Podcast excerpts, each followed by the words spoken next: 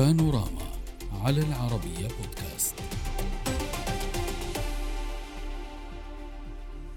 تلقى الرئيس المصري عبد الفتاح السيسي اتصالا هاتفيا من رئيس الوزراء الإسرائيلي بنيامين نتنياهو. الاتصال تناول عملية العوجة التي شهدتها الحدود المصرية الإسرائيلية السبت والتي أودت بحياة ثلاث جنود إسرائيليين. وخلال الاتصال أكد الجانبان أهمية التنسيق بشكل كامل لكشف جميع ملابسات العملية بالإضافة إلى عزمهما الاستمرار والتنسيق في سياق العلاقات الثنائية والسعي لتحقيق السلام العادل. الإعلان عن الحادثة جاء من إسرائيل أولا صباح السبت بعد عثورها على جثتي جنديين إسرائيليين قتل بالرصاص عند نقطة حراسة قرب قاعدة حريف العسكرية على بعد 100 كيلومتر من جنوب قطاع غزة قرب الحدود مع مصر. لاحقا أطلق الجيش عملية مطاردة بحثا عن المنفذ الذي عثر عليه ظهرا في المنطقة ذاتها قبل أن تجري عملية لتبادل إطلاق النار. قتل خلالها جندي إسرائيلي ثالث فيما أصيب جندي رابع بجروح. فيما كانت الرواية المصرية بأن أحد عناصر الأمن المكلفة بتأمين خط الحدود الدولية قام بمطاردة عناصر تهريب للمخدرات وأثناء المطاردة قام فرد الأمن باختراق حاجز التأمين وتبادل إطلاق النار مما أدى إلى وفاة ثلاثة من الجنود الإسرائيليين وإصابة اثنين آخرين بالإضافة إلى وفاة فرد التأمين المصري أثناء تبادل إطلاق النار. نناقش هذا الملف مع ضيوفنا من القاهرة دكتور محمد مجاهد الزيات مستشار المركز المصري للفكر والدراسات الاستراتيجية. أهلا بك. ومن القدس شلومو جانور المحلل السياسي. أهلا بكم. سأبدأ من القاهرة معك دكتور زيات. دكتور زيات بداية آه، الملفت آه، أننا أمام آه، معلومات وسياقات متضاربة ومتباينة ومتناقضة أحيانا. ما تفسير ذلك؟ يعني هو مش متناقضة بصورة كاملة. يعني المعلومات سواء من الجانب الإسرائيلي أو الجانب المصري تتحدث عن تجاوز أحد أفراد الأمن المصريين للحدود آه، ما بين إسرائيل وبين مصر. ومقتل آه، جنود إسرائيليين ومقتل آه، فرد الأمن الذي تجاوز الحدود. الحديث في الرواية المصرية حتى هذه اللحظة أنه كان يطارد مهربين مخدرات لأن هذه المنطقة شهدت عمليات تهريب مخدرات بصورة كبيرة ولم تنتهي التحقيقات حتى الآن. نعم. آه، حتى الاتصال التليفوني الذي تم ما بين الرئيس آه، رئيس الوزراء الإسرائيلي والرئيس آه، عبد الفتاح السيسي تحدثت عن تفاهم أو تنسيق فيما يتعلق بكشف جميع الجوانب الخاصة بالعملية فلم تتضح معلمه حتى الآن. لكن الواقع أو الواقعة كلها اتفقت عليها المصدرين في عملية ولكن مقتل الجنود الإسرائيليين صحيح ومقتل هذا الجند المصري. هذا اتفق عليه ولكن اسمح لي مصر تقول بأنه هو ذهب لملاحقة مهربي مخدرات ولكن إسرائيل تقول بأنه هناك تعمد. هو مشى لخمس كيلومترات وفيما بعد اخترق السياج الأمني وفيما بعد قتل وفيما بعد هرب متوجها إلى العمق الإسرائيلي اختبأ لساعات حتى وجد أرادته القوات الإسرائيلية. سيد شلومو ما تفسير ذلك؟ هل تتفق مع ضيفي بأنه نحن أمام تقارب لهذه السياقات أو هناك تضارب في المعلومات كما يقول المراقبون؟ نحن في انتظار لجنة التحقيق المشتركة التي لا شك أنها ستتوصل إلى نفس الاستنتاج الذي أشير إليه إسرائيليا وهو بأن العنصر المصري دخل بدون أي مبرر إلى داخل الأراضي الإسرائيلية قام بفعلته بقتل الجنديين الإسرائيليين في المرحلة الأولى ومن ثم توغل إلى داخل الأراضي الإسرائيلية إلى بعد كيلومتر ونصف الكيلومتر واشتبك مع القوات الإسرائيلية للمرة الثانية وهذا إيه، مما أدى إلى إصابة وإلى إصابة احد الجنود ومقتل آخر. يعني سيد سيد شلومو يعني لم لم يكن لم يكن يلاحق مهربي مخدرات سيدتي هذه هي ليست المهمة التي أوكل بها حسب المعلومات. ال ال الاشتباك مع إيه، مهربي المخدرات كان في الساعة الثانية والنصف من الليل بعد منتصف الليل اجتاز الحدود حسب حسب التخمينات الإسرائيلية في الساعة السادسة صباحا. اغتال الجنديين في الساعة السادسة تقريبا. الاشتباك الثاني مع القوات الإسرائيلية داخل الأراضي الإسرائيلية كان في حوالي الساعة الحادية عشرة آه، قبل الظهر. أي م. أنه أولا لم يكن مخولا بالدخول إلى الأراضي الإسرائيلية ثم قام بما قام به من فعلته بصورة آه، متعمدة ربما بدون حسب تحقيقات والاعتقاد الإسرائيلي بأن الليل قام نعم. بمفرده بدون أوامر بدون آه، أن تكون منظمة إرهابية نعم. إسلامية متشددة من ورائه قام بسبب ميوله الشخصية بما قام به اجتاز الحدود الإسرائيلية عبر بوابة لوغستية نعم. قائمة وهو وهذا هذه هي التفاصيل على كل إسرائيل تنتظر لجنة التحقيق المشتركة تنتظر أيضا التحقيقات التي ستجري في الجانب المصري وأيضا لوضع الترتيبات الجديدة وال...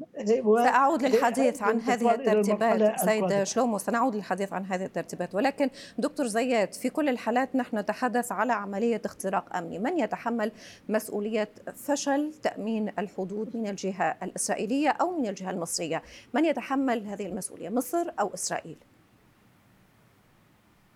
يعني هو آه، تأمين الحدود آه، مرتبط بمسؤولية البلدين. لكن هناك آه، جزء في اتفاقية السلام الموقعة ومعاهدة السلام ما بين مصر وإسرائيل تحدد عدد القوات المصرية الموجودة في هذه المنطقة بالتحديد بانها قوات شرطة. وبالتالي قوات الشرطة أضعف من قوات الجيش.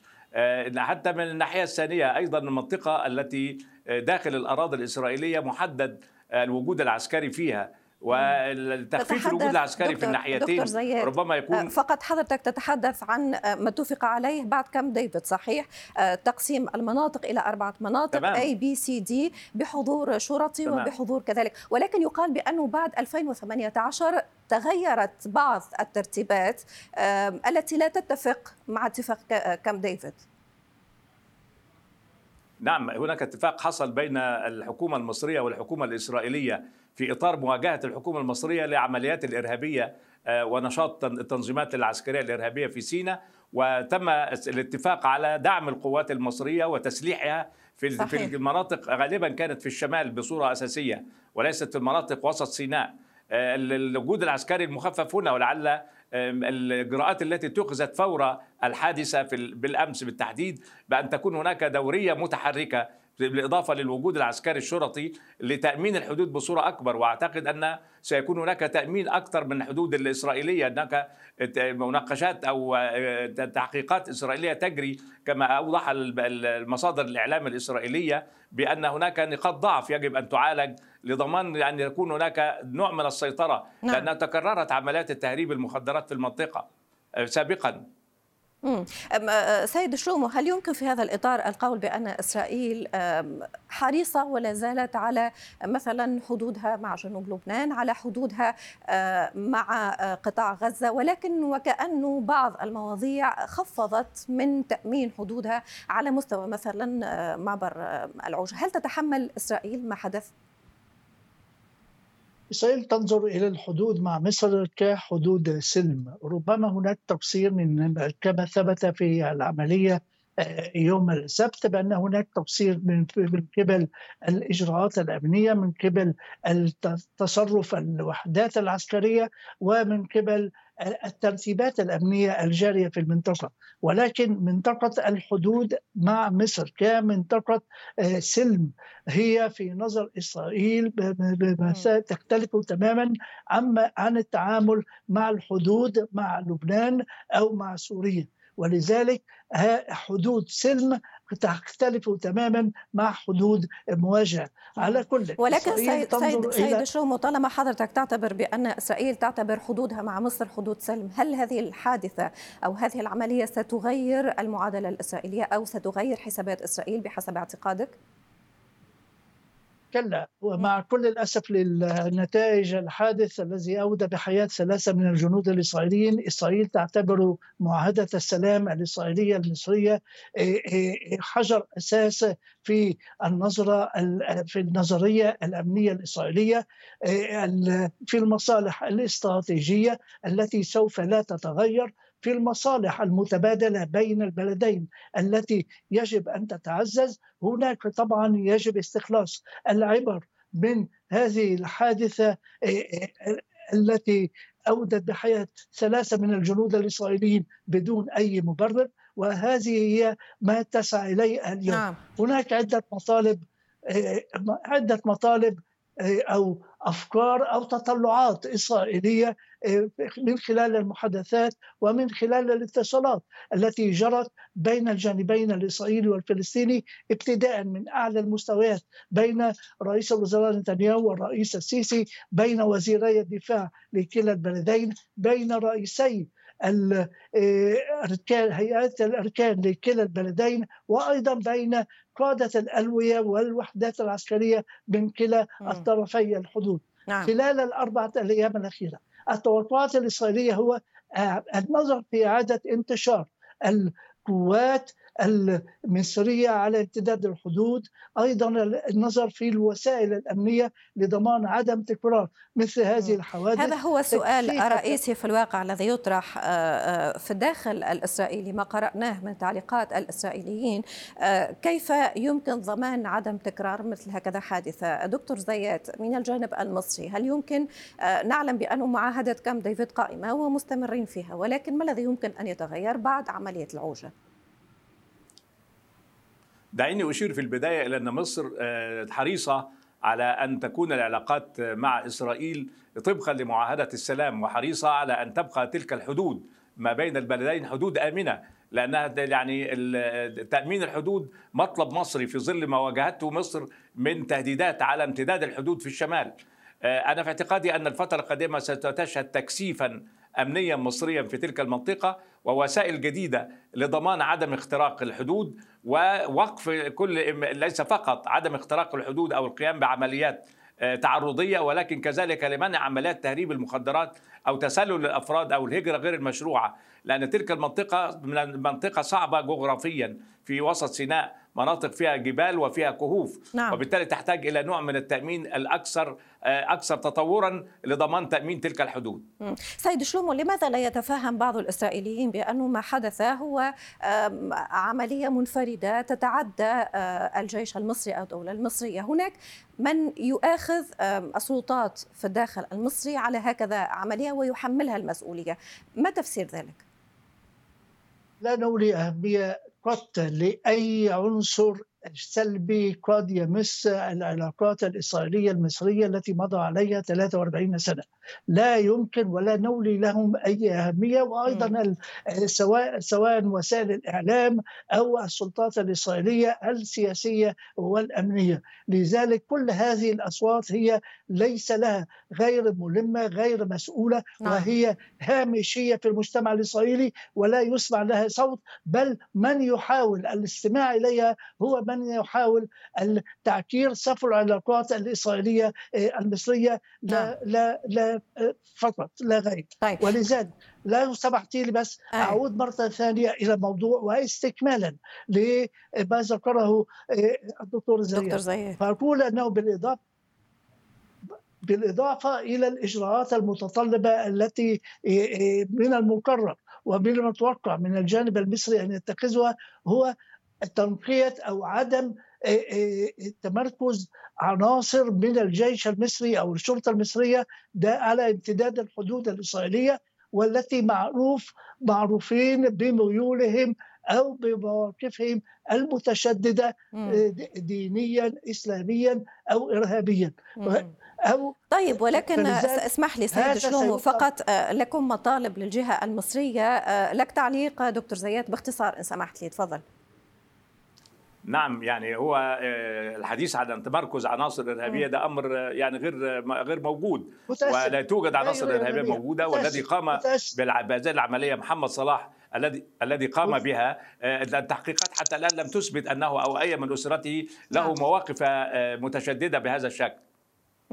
آه، واضح سيد شلومو أوضح ضيفي الفكرة وأعتقد بأنك, بأنك أسقطت سهوا هذه الكلمة. سيد شلومو لازلت معنا تسمعني؟